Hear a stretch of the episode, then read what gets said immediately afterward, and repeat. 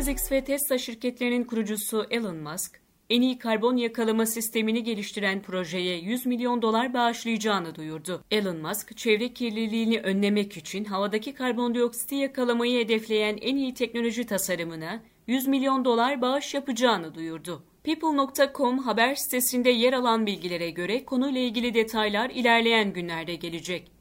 Elon Musk konuyla ilgili duyurusunu kişisel Twitter hesabı üzerinden yaptı. Musk paylaşımında en iyi karbon yakalama projesi için $100 milyon bağışta bulunuyorum ifadeleri yer aldı. Karbondioksit, petrol ve kömür gibi fosil yakıtların yakılmasıyla ortaya çıkar.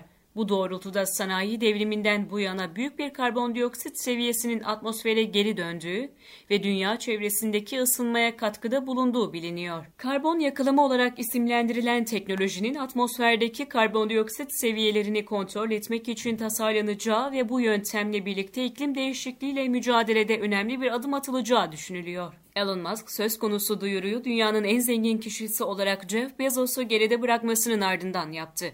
Kısa süre önce Texas'a taşınan Musk, takipçilerinden kritik geri bildirimler talep etmişti.